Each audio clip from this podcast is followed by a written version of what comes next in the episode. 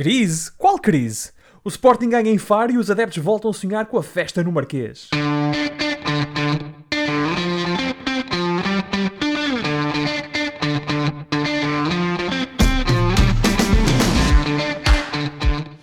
Bem-vindos a mais uma missão dos Meninos de Ouro. Eu sou o Filipe Vieira e comigo estão o José Lopes e o João Pedro Oliveira e estamos novamente reunidos para uma conversa transatlântica sobre futebol. Eu estou nos Estados Unidos, o Oliveira está no Reino Unido e o José está em Portugal. Meus amigos, como é que vocês estão? José, conta-me coisas de Barcelos. Para Barcelos, Filipe, está tudo bem, infelizmente. Eh, estamos todos a desconfinar. Eh, esperemos que tudo continue a correr tão bem como tem corrido até agora. E olha, tirando isso, acho que tanto eu como todo o resto do universo futebolístico português está em choque com as notícias últimas 24 horas, com as notícias que, recebemos nas últimas horas. mas pronto, olha, é o que é. É o que é. E tu, João Pedro, também estás em choque em Londres? Bom, boa noite, uh, Filipe, boa noite, Josué, boa noite aos ouvintes.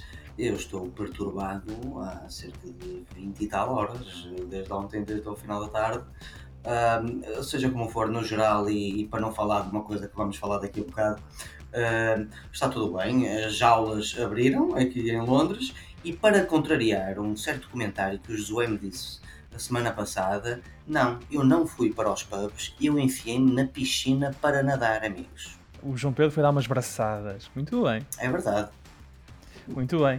Uh, nós hoje, como, como o Josué e o João Pedro já deram a entender, vamos falar da possível criação de uma Superliga Europeia. Uh, vamos também falar da derrota do Benfica com o Gil Vicente. E por falar no Gil Vicente, as boas-vindas aos ouvintes da Rádio Barcelos que se juntam a nós todas as terças-feiras às 23 horas. Uh, vamos também falar da viagem do Porto à Choupana e do despedimento de José Mourinho em Inglaterra. Mas vamos arrancar esta emissão com o Sporting. Uh, em Faro, o Sporting tinha um teste difícil. Na sequência de dois empates, os Leões enfrentaram um aguerrido Farense a precisar de pontos como de pão para a boca. O jogo foi dividido. Adan, guarda-redes do Sporting, fez duas grandes defesas e foi mesmo considerado o melhor jogador em campo. Um gol de Pedro Gonçalves aos 36 minutos acabou por ser suficiente para o Sporting deixar o Algarve com os 3 pontos. Josué, o Sporting venceu, mas convenceu? Eu continuei com a impressão de que se trata de uma equipa ansiosa que revelou dificuldades para, para segurar o Farense de Jorge Costa. Os Sportingistas podem agora voltar a respirar de alívio? Bem, Filipe, eu acho que estarão pelo menos um pouco mais tranquilos até uh, no fundo pegando um pouco onde, onde deixamos o comentário sobre o Sporting na, na última emissão, uh, de facto uh, o Sporting começou ansioso precisamente porque havia aquela pressão adicional sobre os seus ombros, tendo em conta essa sequência de resultados menos positivos, aquele encurtar de distâncias para o segundo classificado, para o Futebol Clube do Porto, e portanto, como nós já referimos na altura, os, os jogos imediatamente a seguir iam ser determinantes para perceber se de facto este Sporting estava uh, em quebra uh, e se essa quebra era precisamente para continuar, estava então em curva ascendente, ou se seriam algumas, uh, algumas problemas que o Sporting teve pontuais, alguns meros percalços nesse caminho em direção ao título. Como tu disseste bem, o Sporting entrou ansioso, penso que essa ansiedade se deveu àquilo que eu também acabei de referir. Acho que a equipa do Sporting também continua a demonstrar algum cansaço uh, relativamente àquilo que já é uma época que já vai longa para um plantel que não tem tantas soluções quanto isso, mas mesmo assim hum. o Sporting acho que entrou bem, fez uma, uma primeira parte bastante competente, uh, num jogo que foi repartido. o Farense também tentou desde o início entrar na partida, criou também dificuldades ao Sporting logo, logo desde o apito inicial, mas aquele golo do Pedro Gonçalves aos 36 minutos de facto acabou por eh, ser ali uma, uma lufada de ar fresco, um balão de oxigênio para o Sporting. Na segunda parte, e aí é que eu acho que já se notou um bocadinho mais essa fadiga, também obviamente motivada por um Farense que veio do, do, eh, do, do balneário galvanizado, certamente motivado ao, ao, intervalo pela, pela palestra do, do Mr. Jorge Costa, e de facto tivemos um Sporting que teve ali muitos problemas e, e, e as defesas, como tu referiste, as boas defesas do Adam, uh, ajudaram uhum. a que o Sporting conseguisse sair uh, de, de Faro com os três pontos, o que não foi difícil. Não foi, o que não foi nada fácil, uh, perdão. Não foi fácil. não foi nada fácil. E acho que revelador também dessa, desse, no fundo, dessa descompressão que o Sporting teve na segunda parte, são também as estatísticas do jogo, não é? Uh, em boa verdade, no final, em termos de remates à baliza, o Farense fez 3 e o Sporting fez 4. Uh, estamos a falar de uma posse de bola 46-54. 46 para o Farense, 54 para o Sporting. Isto quando, isto é uma das coisas que todos somos conhecedores, o Sporting, o seu futebol ao longo desta época, tem, assente, tem estado assente sobretudo em muita posse de bola, em muita circulação de bola, em muito futebol corrido e, e efetivamente isso também nota de facto essa maior dificuldade do, do Sporting em conseguir um resultado, uh, em conseguir uh, sair de fora com um resultado positivo. Dito isto, acho que de facto esta, esta, esta, esta vitória e sobretudo como o Sporting a seguir vai, também vai ter um jogo difícil, eh, um, ehm, acabava, por, acabava por ser determinante para que o Sporting, sobretudo animicamente, mantivesse uh, confiança suficiente para enfrentar esta fase final do, do, uh, do campeonato, continuar a, a, manter esta distância para o Futebol Clube do Porto e, portanto, parece-me a mim que este resultado, à, part, à partida não seria, mas vai ser um resultado determinante para o resto da época de Sporting. E, e João Pedro, nas últimas semanas, o Ruben Amorim abandonou o 3-4-3, quando com que ele uh, começou e jogou a maior parte da época, e adotou uma espécie de um 3-5-2 que sacrificou o Nuno Santos na esquerda e acrescentou o Daniel Bragança no meio, uh, no meio campo, com o João Mário a cair um bocadinho mais nas faixas, o Pote a jogar um bocadinho mais atrás do Paulinho, e talvez por isso o Pote marca dois golos nas últimas duas jornadas. Mesmo assim, eu acho que falta ao Sporting a agressividade e a irreverência do Nuno Santos uh, no lado esquerdo. E parece-me também que o Nuno Mendes sente a falta do outro Nuno. Um, Porquê é que tu achas que o Ruben, uh, Ruben Amorim alterou o estilo de jogo da equipa nesta altura da época e, e o que é que o Sporting ganhou com esta mudança? Bom, eu acho que tens alguma razão quando, quando dizes que eh, faltou ali houve ali alguma saudade dessa tal irreverência do, do Nuno Santos, que é um jogador que, como tu também muito bem disseste, combina muito bem com o, com o Nuno Mendes, mas eu acho sinceramente que a razão para esta mudança é, é devido a, ao, vamos usar a palavra outra vez, respeitinho que uh, o, o Ruben Amorim está a ter por esta fase uh, final do, do campeonato. Se vocês tiverem, se vocês se lembrarem, depois destes dois empates, o Sporting começou a sentir o bafo incómodo dos rivais imediatamente abaixo, não é? O Porto e o Benfica. E portanto, aquilo que me parece que o Ruben Amorim tentou fazer foi dar mais presença e mais consistência a esse meio-campo para precaver a possibilidade, de, aliás, para não sofrer golos, como sofreu nestas duas jornadas anteriores, e manteve na mesma jogadores com capacidade uh, para ganhar o jogo, nem que fosse por um zero. E, e, teve sucesso. E foi isso mesmo, ganhou por um zero. Exatamente, e aquilo que eu acho é que a prioridade até ao final da época vai ser mesmo esta segurança defensiva e eficácia ao máximo, não é? Até ao final do campeonato. Pá, acho, acho importante referir que isto foi um golo que resultou de um mau alívio de defesa de, de, do Farense, mas vale tanto como aos outros, não é? Portanto, houve aqui uma estrelinha de campeão, se quisermos. Devemos mencionar a belíssima exibição de mais um homem de 38 anos. A semana passada falamos do, do, do Pep. Esta semana falamos do muito estiloso Beto. Digo estiloso por causa do penteado, o cabelo cresceu nos últimos anos. Vá-se lá perceber como. uh, mas temos que mencionar a bela exibição do Beto e também, como tu disseste, a bela exibição do Adam, que safou ali um ou dois golos que eram praticamente feitos. O Sporting, eu repito, teve um bocado de estalinha da sorte, porque o Farense lá está, falhou um golo feito e marcou outro em fora de jogo por centímetros, não é? Portanto, de duas uma. Ou isto foi a estrelinha do Sporting que vai levá-lo a ser campeão, ou vai ser a fonte de alimentação para o Porto ser campeão. Como é que, como é que dizia o Dragon Ball? Uh, não perca os próximos episódios, porque nós também não. Portanto, vamos ver nas próximas jornadas, não, nas vamos próximas semanas. Vamos ver. E por falar no, no Porto, João Pedro, esse é o, é o, é o segue, uh, uh, é o encaminhamento ideal para falar do Futebol Clube do Porto, que teve uma bela jornada na Madeira. Os Dragões venceram o Nacional e mantiveram a pressão sobre o Sporting, ao mesmo tempo que aumentaram a vantagem para Benfica e Braga. Na Chopana, os campeões nacionais venceram com mais um gol de Medi Taremi na sequência de um incrível erro do guarda-redes do Nacional. Uh, e mesmo antes deste gol Taremi, já o Marquezine havia defendido um penalti. Portanto, com guarda-redes a oferecer golos e avançados a falhar penaltis, a vida fica muito difícil para Manuel Machado, que soma já três derrotas em três jogos ao comando nacional. Já o Porto respira melhor e tem pé e meio na Liga dos Campeões da próxima temporada e já leva seis vitórias consecutivas na Liga. José, o Porto sofreu um bocado e, e Sérgio Conceição acabou por dizer que a equipa acusou alguma fadiga mental e física uh, na Choupana. Concordas com essa leitura? Foi um Porto cansado, um Porto de serviços mínimos, aquele que venceu o Nacional? Sim, Filipe, concordo perfeitamente com essa leitura por uma razão muito simples e até pegando um pouco naquilo que já tínhamos falado no último programa sobre aquilo que seria um, a época do Porto e o resto da época do Porto e o impacto destes jogos que o Porto tem tido, não só por um calendário congestionado, mas também por aquela dupla jornada contra o Chelsea, em que foram jogos de muito desgaste, de muita intensidade, e isso normalmente em futebol paga-se sempre uh, mais adiante. E portanto, tivemos um Porto uh, que, de facto, a meu ver, acusou muito essa fadiga física e, obviamente, mental. De, toda, de toda a maneira, uh, como tu disseste bem, foi uma jornada de sonho para o Futebol Clube do Porto.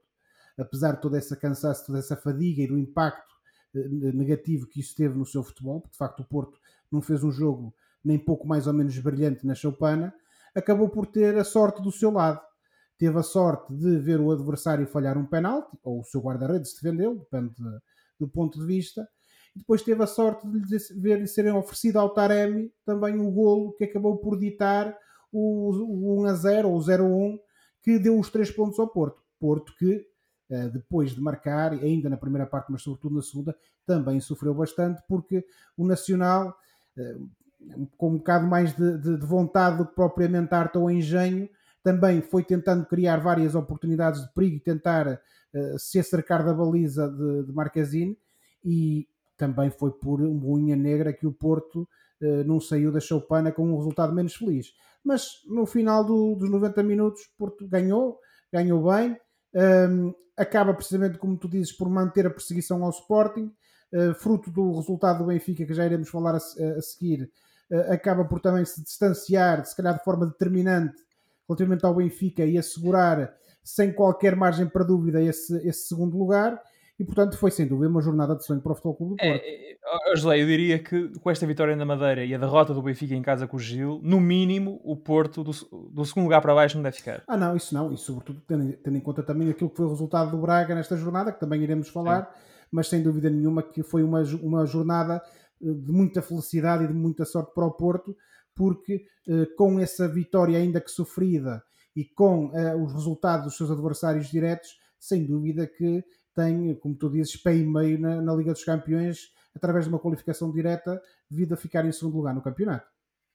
É uma grande jornada em que o Porto, lá está, de certa forma, solidifica o segundo lugar e afirma-se como a única equipa capaz de ainda fazer alguma sombra ao Sporting um, para o que resta deste, deste campeonato. E por falar nisso, João Pedro, o Sérgio Conceição disse que a equipa tem de acreditar no título, mas acrescentou que não ficaria surpreendido se Porto e Sporting perdessem mais pontos até ao final da época.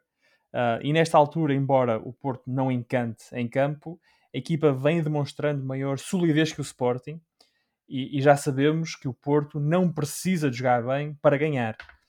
Tu ficarias surpreendido se o Porto conseguisse revalidar o título? Quer dizer, achas que esta equipa tem aquilo que é necessário para aproveitar eventuais escorregadelas do Sporting?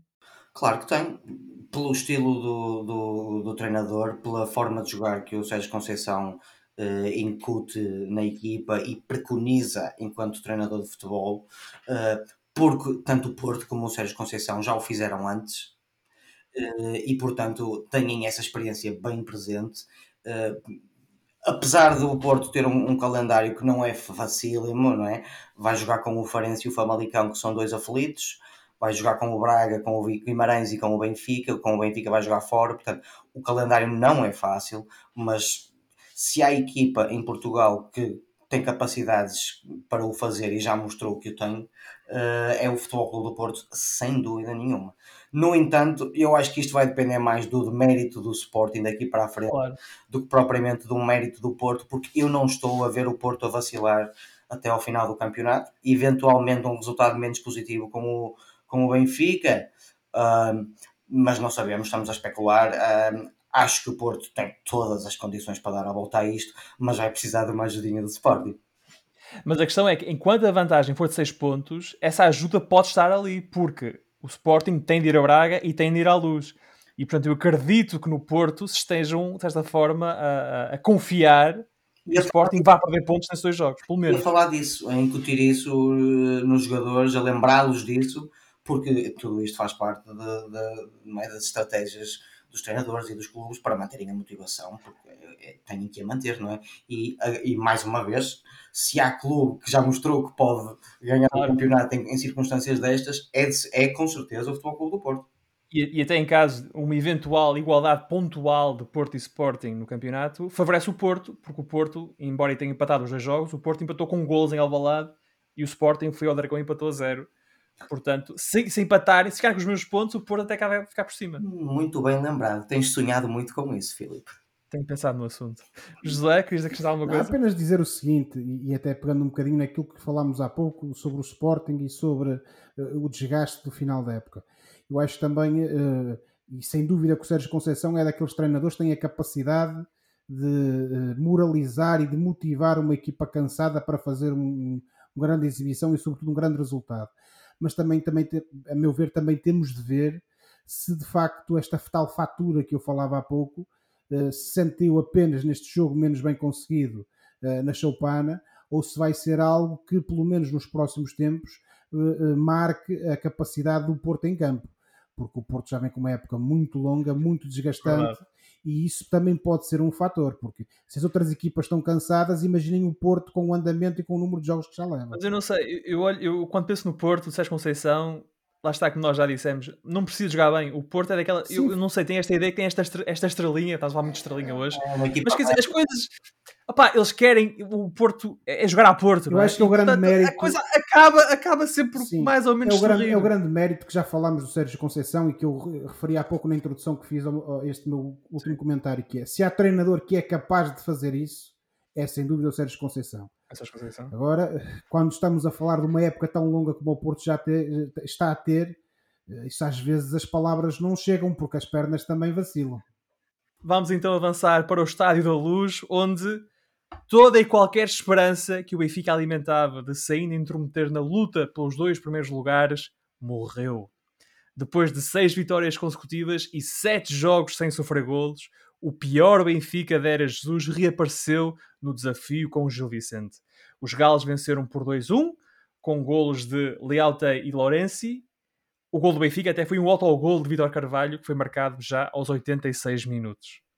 Josué, após mais uma exibição cinzenta e uma derrota que compromete as já delicadas aspirações do Benfica no campeonato, o Jorge Jesus veio queixar-se do alegado antijogo do Gil Vicente.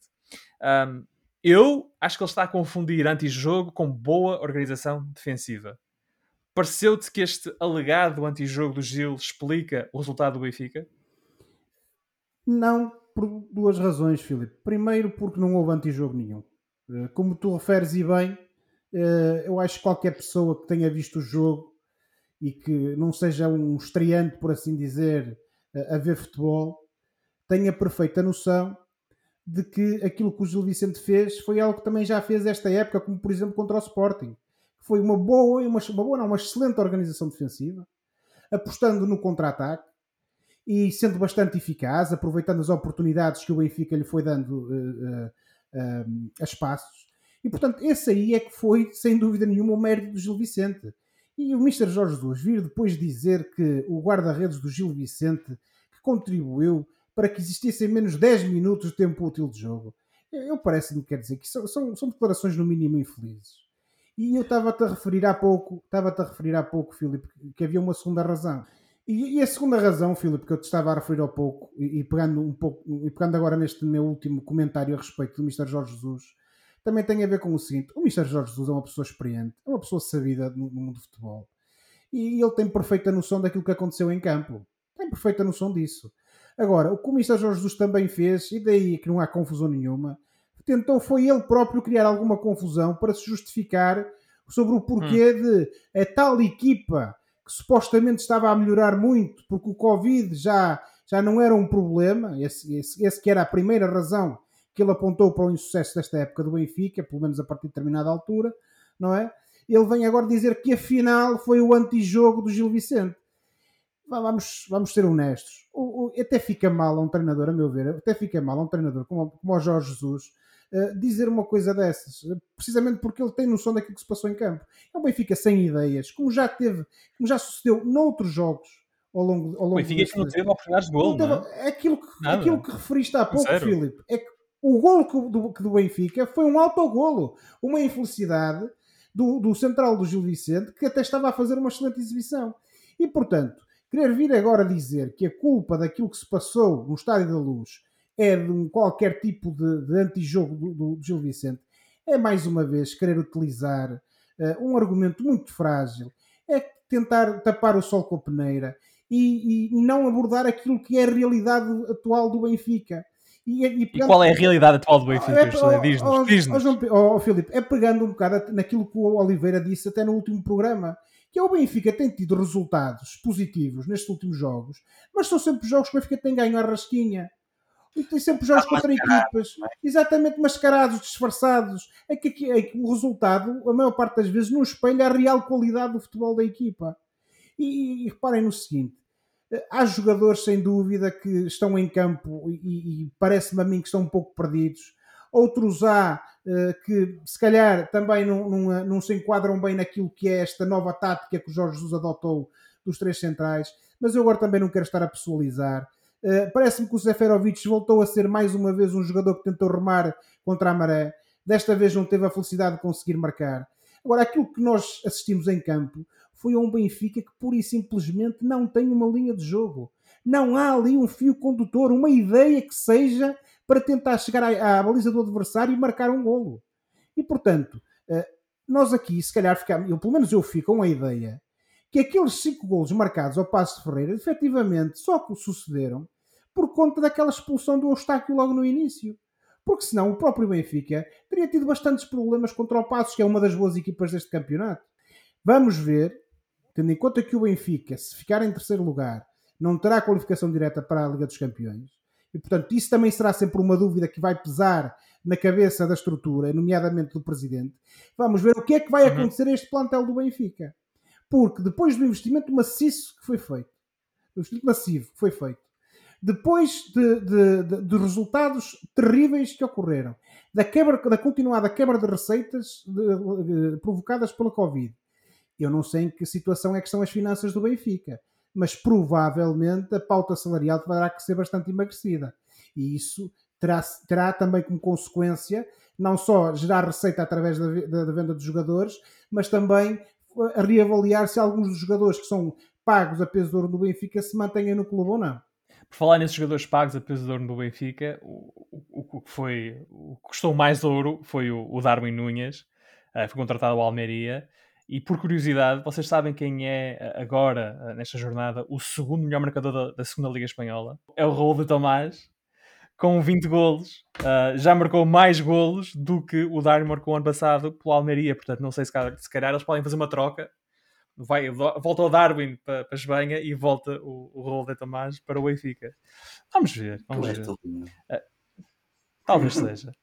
Mas, mas, mas por falar em coisas, em coisas malucas, uh, João Pedro, e como o Josué de facto aludiu uh, durante a sua intervenção, na semana passada tu expressaste uma certa desconfiança perante este renascimento do Benfica de Jorge Jesus. Uh, tendo em conta este jogo com o Gil Vicente, fica a ideia de que tinhas razão. Portanto, o Jesus foi a jogo com a mesma equipa que goleou Passos, mas o desfecho deste fim de semana foi muito diferente. A equipa do Benfica pareceu perdida em campo. Uh, os encarnados jogaram com três centrais, o tridente Rafa, Waldschmidt e Seferovic na frente, mas o problema pareceu estar no meio, onde Tarabt, primeiro, e Pizzi depois, foram incapazes de gerar jogo ofensivo para o Benfica. Uh, João Pedro, nas tua, na tua perspectiva, na tua opinião, porquê é que esta equipa não funciona? Porquê é que não vemos aqui nota artística? Temos aqui, alegadamente, bons jogadores. Porquê é que isto não, não resulta? Isso é uma excelente pergunta e provavelmente a pergunta que todos os benfiquistas se estarão a perguntar com um, um, plantel desses, não é, Filipe? Uh, eu tenho dificuldades em encontrar uma explicação para o porquê de o Benfica com jogadores como uh, Valde Schmidt, Zeferovic, Rafa, dois centrais consagrados do futebol mundial que apesar de estarem numa fase de descendente da carreira, teoricamente, chegam e sobram para um campeonato como, como o português. Eu próprio tenho dificuldades em encontrar uh, razões para isto. Tenho muita facilidade em arranjar piadas. Um, por exemplo, se cantas muito de galo, acabas com um. Uh, Flying Galo, né? E foi um bocado isto que aconteceu. O, o, temos que mencionar o jogo muito bom do Gil Vicente. O, o Gil Vicente entrou de uma forma forte e a jogar olhos nos olhos com o Benfica, que é algo que, por mais que nos custe admitir, especialmente nós, não adeptos do Benfica, é raro na luz. Um, e o jogo acabou, eh, o jogo estava equilibrado na primeira parte por via dessa força e dessa vontade do Gil Vicente que acabou por marcar. Na segunda parte, naturalmente, acabou por recuar, acabou por jogar em contra-ataque e marcar um segundo golo. E, e, portanto, da parte do Gil Vicente, eu acho que este, isto foi uma vitória de muito mérito e, e, eventualmente, uma das melhores, se não a melhor, exibição da época do, do Gil Vicente. Do ponto de vista do Benfica, eu tenho, mais uma vez, eu tenho dificuldades em encontrar explicações para isto. Porque o que eu vi foi um Benfica sem grandes ideias, um Benfica com grandes intérpretes, mas sem criatividade. Uh, ah. o, o golo do Benfica chegou tarde demais e foi assim um golo um bocado, não é? Às três pancadas. pancadas, como se costuma dizer. Um, e, e, e, fica um bocado uh, a ideia de que de facto este Benfica acaba por não dar a impressão de, que não vai ser suficientemente bom para fazer mais do que está a fazer agora. Eu quero deixar, uh, eu quero ressalvar esta bela lição de futebol que deixou o Gil Vicente. Há bocado o Josué estava a falar do, da, da questão do antijogo do Gil Vicente eu, da minha parte, pelo que eu vi do jogo, eu não senti nenhuma ah, não, manifestação gritante de, de, de antijogo da parte dos jogadores do, do Gil Vicente. E mais, eu até ouvi, talvez, creio que ontem, aquele árbitro, aquele ex-árbitro, o Pedro Henriques, para mim é pro, provavelmente foi o melhor árbitro português da minha geração apesar do penteado terrível que tem, a dizer que o, o Benfica Gil Vicente teve números de Premier League, no sentido de não houve grande antijogo, foi um jogo bastante fluido. Uh, João, Pedro, portanto, João Pedro, só introduzir, uh, só, só introduzir uma nota, desculpa interromper-te. O jogo acabou com 17 faltas. 10 para o Benfica e 7 é para o Gil Vicente. Ou seja, onde é que está o antijogo aqui? Como é que num jogo com 17 faltas, em que o Benfica até fez mais faltas que o Gil Vicente, Onde é que está o antijogo? Não, alegadamente foi o guarda-redes. O Jesus falou do guarda-redes do Gil Vicente, que atirou para o chão e fingiu lesões. Eu, eu confesso que não reparei nisso, não. mas é assim, muito mais importante do que eu é a opinião de árbitros e ex-árbitros e a análise não, não, que não, eles fazem. A tua opinião é muito importante, João Pedro. Tem dias, tem dias. Mas só para concluir, se me permitem, eu acho que, uh, uh, muito rapidamente, a estatística na qual o Mr. Jorge Jesus devia uh, centrar é, é apenas uma o Benfica fez um remate à baliza em todo o jogo. Um remate à baliza. Não criou oportunidades de gol, não jogou nada. Uhum. Quer dizer, em bom português, não jogou nada. Quando, quando uma equipa como o Benfica joga em que, que tem o estatuto que tem, que tem os jogadores que tem, joga em casa contra o Gil Vicente, que independentemente da, da, da sua qualidade, tem sobretudo nos últimos jogos demonstrado uma subida de forma, uma subida de rendimento, sem dúvida. O Benfica é uma equipa um muito honesta. Melhor. O Gil Vicente é muito Exatamente. honesta. Joga o que joga. Exatamente. Joga o que joga. Tem, tem, tem melhorado bastante e, e isso tem-se visto na subida na tabela classificativa Sim. e no facto de agora está numa, numa posição muito mais confortável. Mas neste caso, o Mr. Jorge Jesus, antes de dizer aquilo que disse, e daí eu ter, eu ter referido, referi há pouco sobre o facto de ele estar precisamente a tentar tapar o sol com a peneira, tem, temos é que perceber isto. Uma equipa como o Benfica que joga em casa contra um adversário à partida de, de, de, de, qualidade inferior, não pode ter um remate à baliza. Um remate. Portanto, eu acho que isso diz tudo. E antes de avançarmos para o próximo tema, Josué, esclarece-me já aqui uma dúvida. Tu que és um filho adotivo de Barcelos, estavas dividido entre o Benfica e o Gil ou, ou já torces mais pelo Gil do que pelo Benfica? Não, uh, uh, sou-te muito sincero. Uh, obviamente tenho um carinho especial pelo Gil Vicente, fruto de ser um barcelense emprestado sou benfiquistas, como já o referi, portanto não, aqui não há qualquer hipocrisia da minha parte. Ah, ninguém mas, é perfeito. E, pronto, lá está, João Pedro. Uh, e, por, mas há uma coisa que, que, me deixou bastante satisfeito: é que acho que a melhor equipa ganhou. e a melhor equipa foi sem dúvida o Gil Vicente. Uma vitória limpa. Muito bem. Um, quem não foi capaz de aproveitar a derrota do Benfica foi o Braga. Os guerreiros do Minho foram a Vila do Conde, empataram a zero golos com o Rio Ave e falharam na aproximação ao Benfica. Os arsenalistas poderiam ter ficado com os mesmos pontos dos encarnados no terceiro lugar, mas assim ficam ainda a dois pontos do Benfica. Com o Rio Ave, o Braga sentiu dificuldades, mesmo quando passou a jogar com mais um jogador após a expulsão de Gelson Dalla aos 78 minutos. A equipa de Carvalhal teve as melhores oportunidades do jogo, mas não conseguiu marcar um único golo e são apenas uma vitória nos últimos cinco jogos. Vamos começar pelo nosso adepto do Braga. João Pedro, depois de uma série de resultados menos bons, Carvalhal mudou o sistema de jogo e adotou uma linha de 4 atrás. O resultado não foi certamente aquilo que o treinador pretendia, mas tu, na pele de adepto, gostaste mais deste Braga? Foi um Braga melhor do que nos últimos jogos, gostei mais. Hum, mas essa questão da mudança de, de, de, de, tática, primeiro, isso depende também um bocado dos momentos do jogo, porque o Braga jogou com jogadores uh, com capacidades de jogarem uh, num esquema de três centrais e a dadas alturas do jogo o Braga fez isso mesmo. Mas houve de facto uma maior prevalência de um, de um esquema de, de, de quatro defesas. Eu gostei mais. E, sinceramente, repito, eu não sei se foi a atitude que, que, mudou um bocadinho para melhor e a vontade, ou se foi mesmo o sistema, mas de facto o Braga dominou mais, criou mais oportunidades de golo. O futebol praticado também ele, na minha opinião, foi bem melhor. No entanto, as peças das jornadas anteriores continuaram a pesar.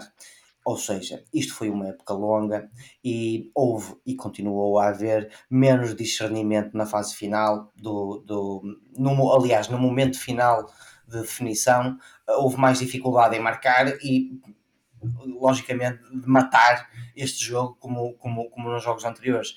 Este adversário, do, que é o Rio Ave, também não é um adversário fácil, é um, é um adversário complicado, é uma boa equipa. No entanto, e se pensarmos que um bocado na exibição que o Benfica fez, eu acho que continua a ser possível o Braga subir ao terceiro lugar. No entanto, também acho que isto provavelmente será tarde demais. A hipótese continua aí. Veremos. Veremos. E, e Josué, o Braga, como o João Pedro estava a dizer, não aproveitou a derrota do Benfica, falhou o ataque ao terceiro lugar, mas tu olhando para o estado das duas equipas e o que falta jogar a ambas, quem achas que tem mais possibilidades de alcançar o último lugar do pódio e, mais importante do que isso, o último lugar de acesso, neste caso, à pré-eliminatória da Liga dos Campeões? Ó oh, Filipe, eu sou muito sincero. Eu, depois do, do último jogo que vi do Benfica, eu, eu, nem, eu não sei o que é que é de pensar, porque. Tudo é possível. É, mas é mesmo, tudo é possível. Efetivamente, ainda existe um, uma, um desfazamento e uma diferença pontual entre ambas as equipas, também Dois não é grande. Não? É? dois pontos, é, pá, portanto também tudo é possível, sem dúvida, mas eu, eh, eu enquanto benfiquista, temo porque é que pode vir aí no seguimento deste jogo contra o Gil Vicente. Das duas, uma, ou o Benfica dá uma resposta cabal e, e, e faz um bom resultado e de facto eh, consegue uma vitória, ou então o Braga eh, poderá sempre todas essas oportunidades, até por os jogos que ainda faltam para, até ao final da, da temporada. Um, e portanto uh, há sempre essa possibilidade. Agora, eu vi um Braga um pouco melhor contra o Rio Ave do que tinha visto na semana anterior, mas continuei a ver um Braga que falha muito, coisa que não acontecia. Um Braga também cujas ideias não vão aparecendo.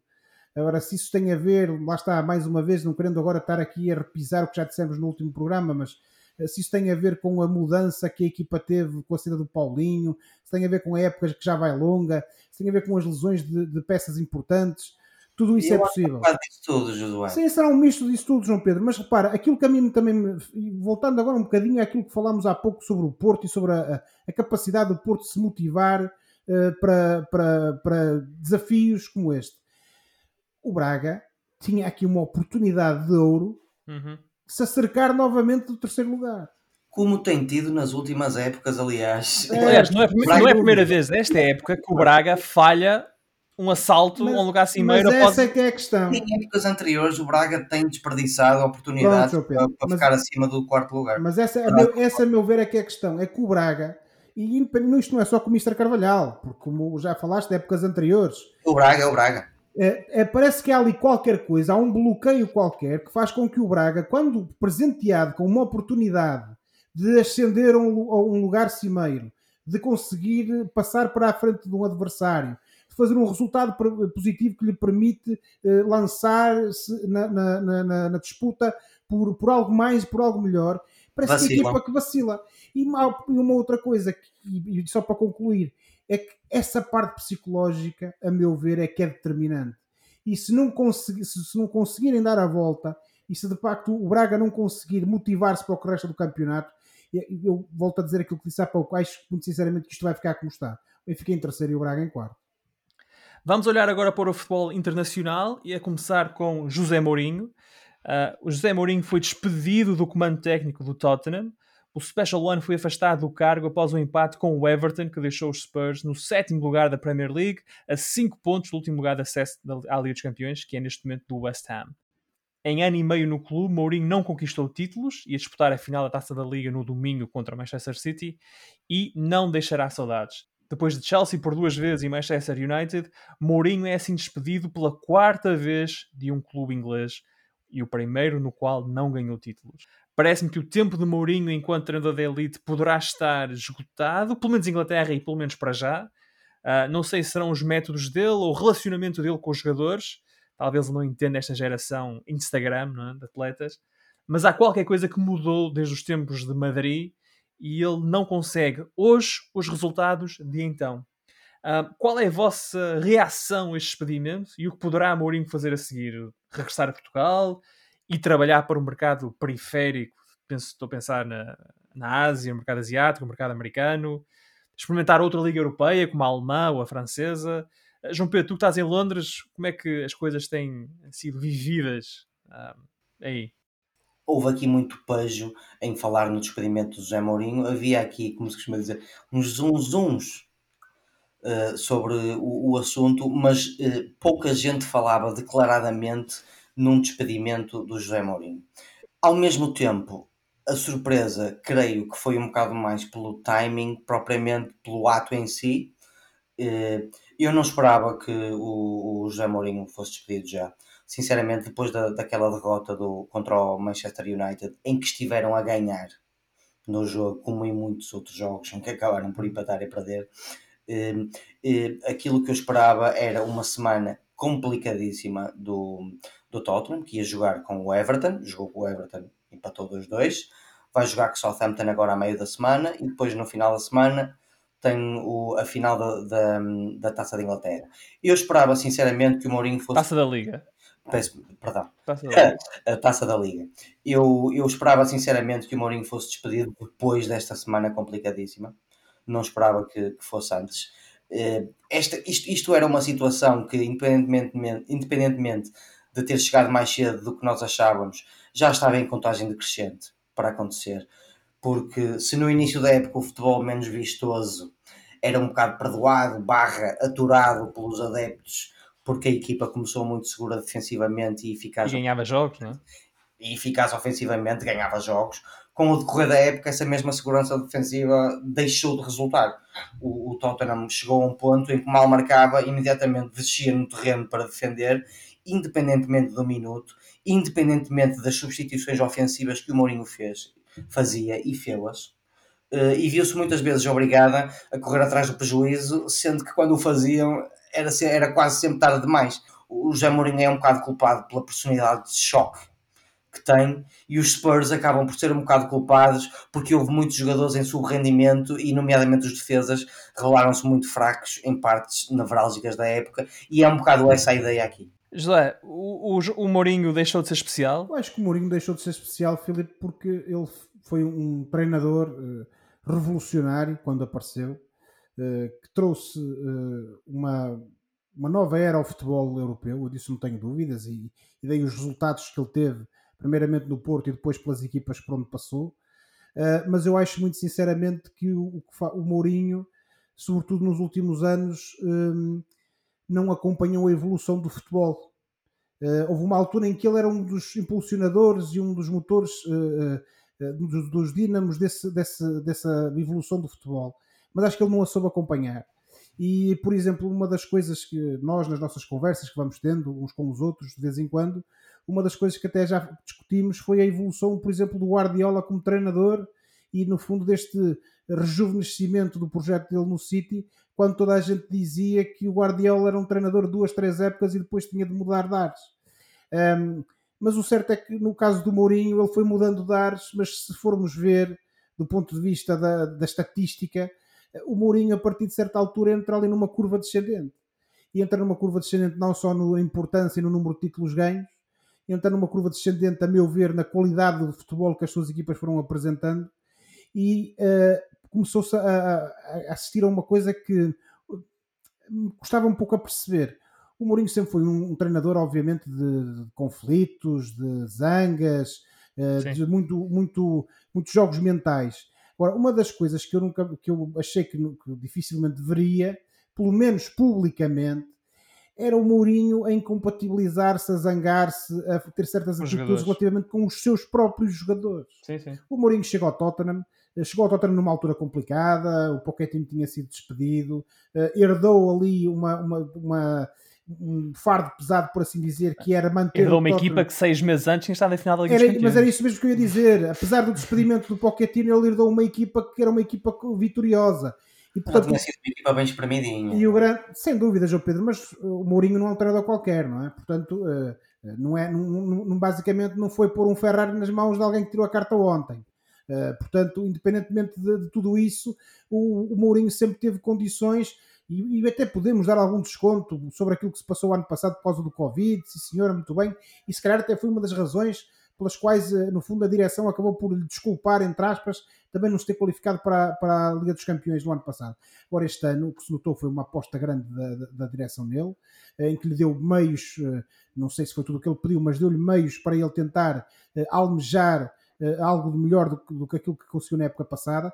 E o certo é que fomos assistindo, como vocês disseram e bem, uh, a um início da época até bastante promissor, mas daí em diante lá voltaram as más exibições, lá voltaram os maus resultados, lá voltaram mais uma vez as, as os atritos públicos com os jogadores e, e, tudo culminou, a meu ver, naquele episódio triste em que o Mourinho, depois de ter visto a sua equipa eliminada de forma vergonhosa na, na Liga Europa, na Croácia, depois ainda vai ao balneário do adversário aplaudir a equipa. Houve pessoas que olharam para aquilo e viram aquilo lá, ah, a atitude de grande esportivismo. Eu, se fosse jogador dele, via aquilo de todos os prismas e mais algum menos por esse. Acho que o Mourinho tem que parar, tem que parar para pensar, tem que ver de facto o que é que tem corrido mal, tem que ver que se calhar se precisa ou não de se ele próprio se readaptar àquilo que é o futebol moderno.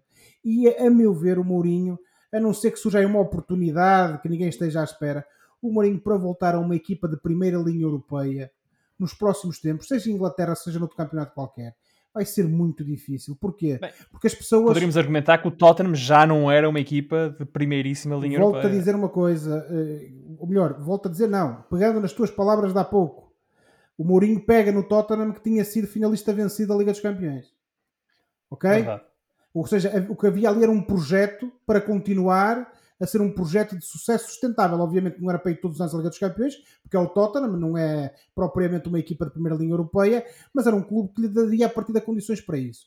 E por isso é que eu estou a dizer que acho, vejo com muita dificuldade que o Mourinho nos próximos tempos tenha uma oportunidade dessas, porque se antigamente o, o, contratar o José Mourinho era sinónimo de mudanças, de melhoria, de resultados com o futebol mais ou menos vistoso, com mais ou menos nota artística, hoje em dia eh, contratar o Mourinho à partida é sinónimo é de problemas no balneário, equipas que jogam mal e portanto acho que enquanto o Mourinho não fizer no fundo esse exame de consciência e ver o que é que tem que alterar ele próprio no seu estilo e na sua abordagem, vejo com muita dificuldade que ele volte à alta roda do, do, do futebol europeu. Ainda vamos ver o Mourinho de volta a Portugal. Bem, vamos agora avançar para a grande notícia, a notícia que marca a atualidade do futebol internacional, a possível criação de uma Superliga Europeia. Ora, este domingo, 12 dos maiores clubes da Europa anunciaram a intenção de desfiliar-se da UEFA e formar uma Superliga Europeia. A competição terá 20 equipas, 15 clubes permanentes, estes 12 mais 3 que nunca seriam despromovidos e 5 equipas que seriam convidadas todos os anos em função dos seus resultados internos. A FIFA, a UEFA e todas as federações nacionais estão contra o plano a UEFA reagiu ao comunicado dos 12, ameaçando todos os clubes e jogadores que participarem nesta competição com uma suspensão de todas as provas organizadas pela UEFA e pela FIFA, nomeadamente a Liga dos Campeões, incluindo a atual edição, europeus e mundiais. Os 12 clubes que assinaram a declaração são os seguintes: Arsenal, Chelsea, Liverpool, Manchester City, Manchester United e Tottenham de Inglaterra, Atlético Madrid, Barcelona e Real Madrid de Espanha, AC Milan, Inter e Juventus de Itália. De fora, e falando apenas de, de grandes nomes do futebol europeu atual, ficaram Bayern Munique, Borussia Dortmund e Paris Saint-Germain. O primeiro presidente desta Superliga é Florentino Pérez, atual presidente do Real Madrid, e os vices são os responsáveis máximos por Arsenal, Juventus, Liverpool e Manchester United. Cada um destes 15 eventuais membros fundadores receberá garantidos 350 milhões de euros por época.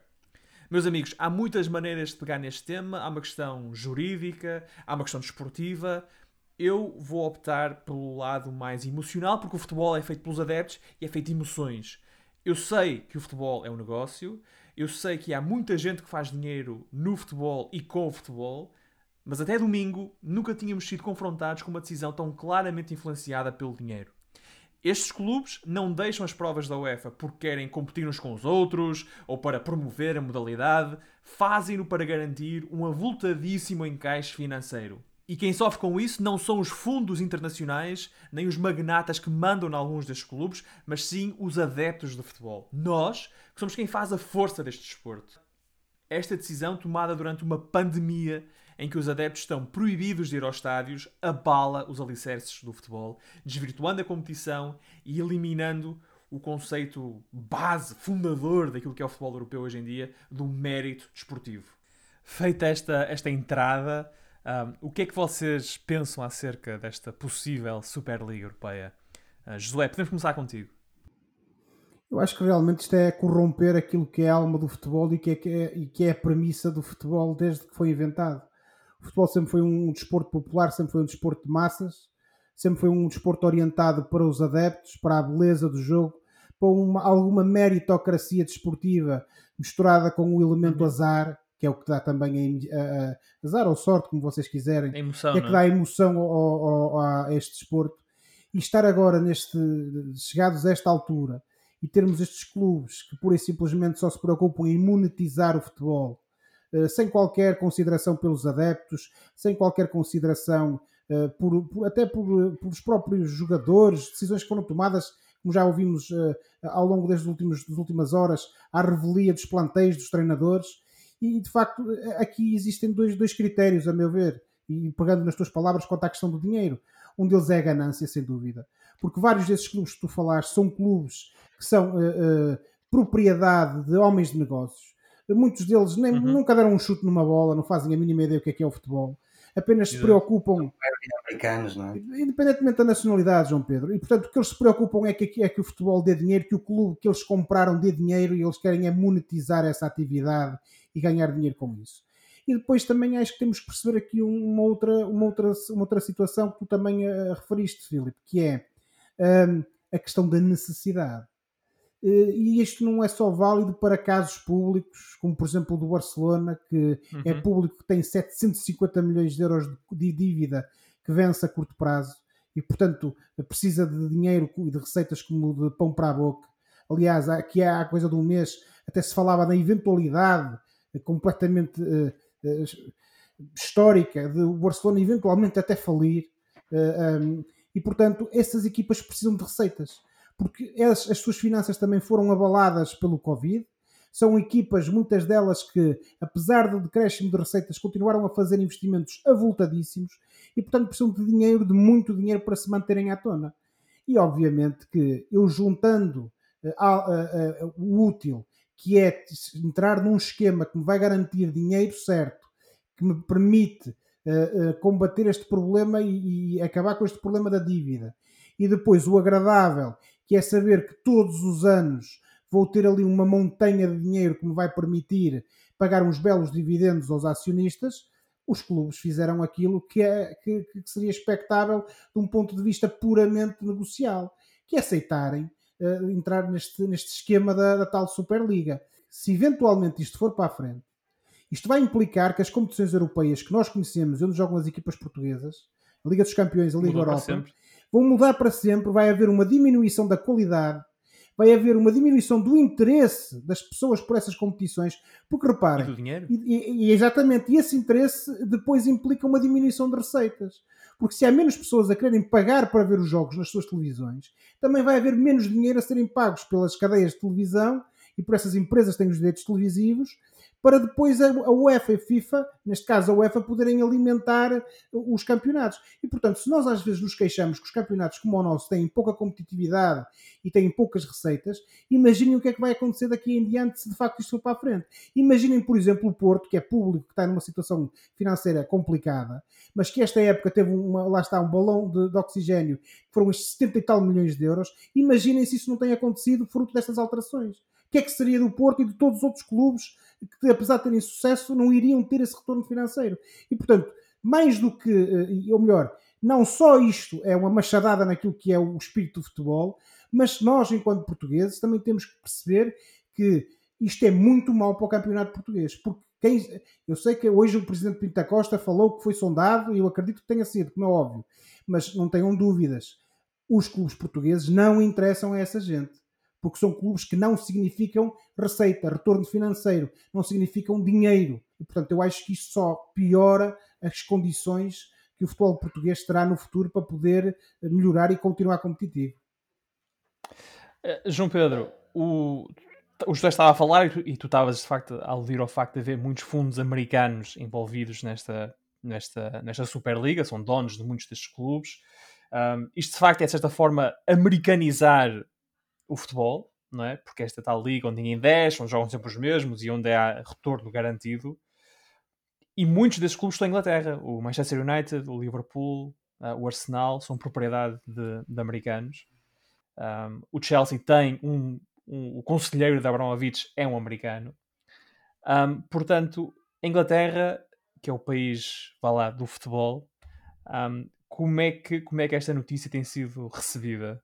Bom, uh, acho que a ideia mais importante, subjacente àquilo que eu vivi nas últimas 24 horas é isto é a primeira guerra civil no futebol. Uh, desde a lei Bosman, que não se assistia a um tumulto tão grande no, no futebol mundial uh, como se está a assistir agora, e isto é, tem proporções, eu diria, bem mais graves. mas aqui o, a ideia fundamental que se está a passar, e isto é universal, toda a gente pensa isto aqui, eh, desde todos os média aos eh, eh, ex-jogadores, ex-treinadores, mesmo treinadores atualmente no ativo, é que de facto isto é matar os princípios fundamentais e tradicionais do futebol, de competições abertas, às quais se acede pelo mérito, em campo, derrotando os outros. Isto está a ser um autêntico alvoroço, desde ontem ao final da tarde até hoje, com média como com uh, plataformas de média como a BBC, a Sky, a ITV, o próprio primeiro-ministro inglês já veio manifestar total desprezo em relação a isto. Uh, portanto, figuras importantes como o Gary Neville, o, o Rio Ferdinand, uh, mais importante, Antigos jogadores mais, mais importante do que ele. Estamos a falar de pessoas que são fiéis a um dos clubes que está contemplado nesta liga e que estão absolutamente, e a palavra é deles, enojados uh, com isto. E, e, é, e isto é, é, muito triste, porque alguns destes grandes clubes tornaram-se grandes em campo, lutando durante décadas e décadas e décadas nas competições domésticas para se qualificarem para as competições internacionais. Portanto, a ideia aqui é que isto é um desvirtuar total do futebol tal qual o, o, o conhecemos. Como já tivemos a oportunidade de ver hoje, a Premier League, a UEFA, a FIFA, a, a, a Liga Espanhola, a Liga Italiana repudiaram porque uh, os jogadores estão, ao que parece, banidos de jogar na Liga, na, Liga, na Champions e pelo próprio país. Isto é uma ideia saída de muitos donos americanos de clubes, como tu referiste, que só veem dinheiro à frente e não percebem nada ou não querem saber de futebol nem dos adeptos. A maioria dos adeptos não têm dinheiro para acompanhar as equipas a meio da semana, todas as semanas, a outro país da Europa. E, e, e, se pensarmos que os clubes fundadores desta liga não deixem, entre aspas, de divisão, eh, isto torna-se ainda mais ridículo. Pessoas como o Arsene Wenger e como o Gary Neville, por exemplo, acham que isto não vai acontecer. Eu concordo uh, acham que esta ideia vai cair e apelam, estão neste momento a apelar aos adeptos para assim surgirem. O Gary Neville pede mesmo a dedução de pontos de expulsão. Para terminar, o, o, presidente da UEFA, Alexander Seferin, já repudiou totalmente isto, disse que isto é um cuspir na cara de toda a gente que gosta de futebol, e eu, na minha opinião, concordo. Estou bastante perturbado enquanto adepto de futebol com, com, com tudo isto, e acho sinceramente que das duas uma, ou a, ou a UEFA e a FIFA vão acabar por ceder, o que vai ser muito triste, ou então e, e tudo isto, e é o que nós queremos, vai cair por terra, porque isto não faz sentido absolutamente nenhum. Vamos então ver o que, é que acontece nos próximos capítulos deste, deste, desta novela. Um, sabemos que terça-feira a Premier League vai reunir para decidir o que é que faz com, estes, com os seis clubes ingleses que assinaram uh, este documento, poderá passar pela expulsão destes seis clubes da Premier League ainda este ano. A UEFA também não garante que Real Madrid, Manchester City e Chelsea possam participar nas meias finais da Liga dos Campeões, portanto veremos o que é que vai acontecer também na Liga dos Campeões desta temporada e como nós já dissemos, se uh, isto for para a frente, os jogadores que façam parte destes plantéis não poderão participar no Euro 2020 a ser disputado este verão. Portanto, muita coisa por discutir, muita coisa ainda por seguir nos próximos dias e nós vamos estar atentos a, a tudo isso.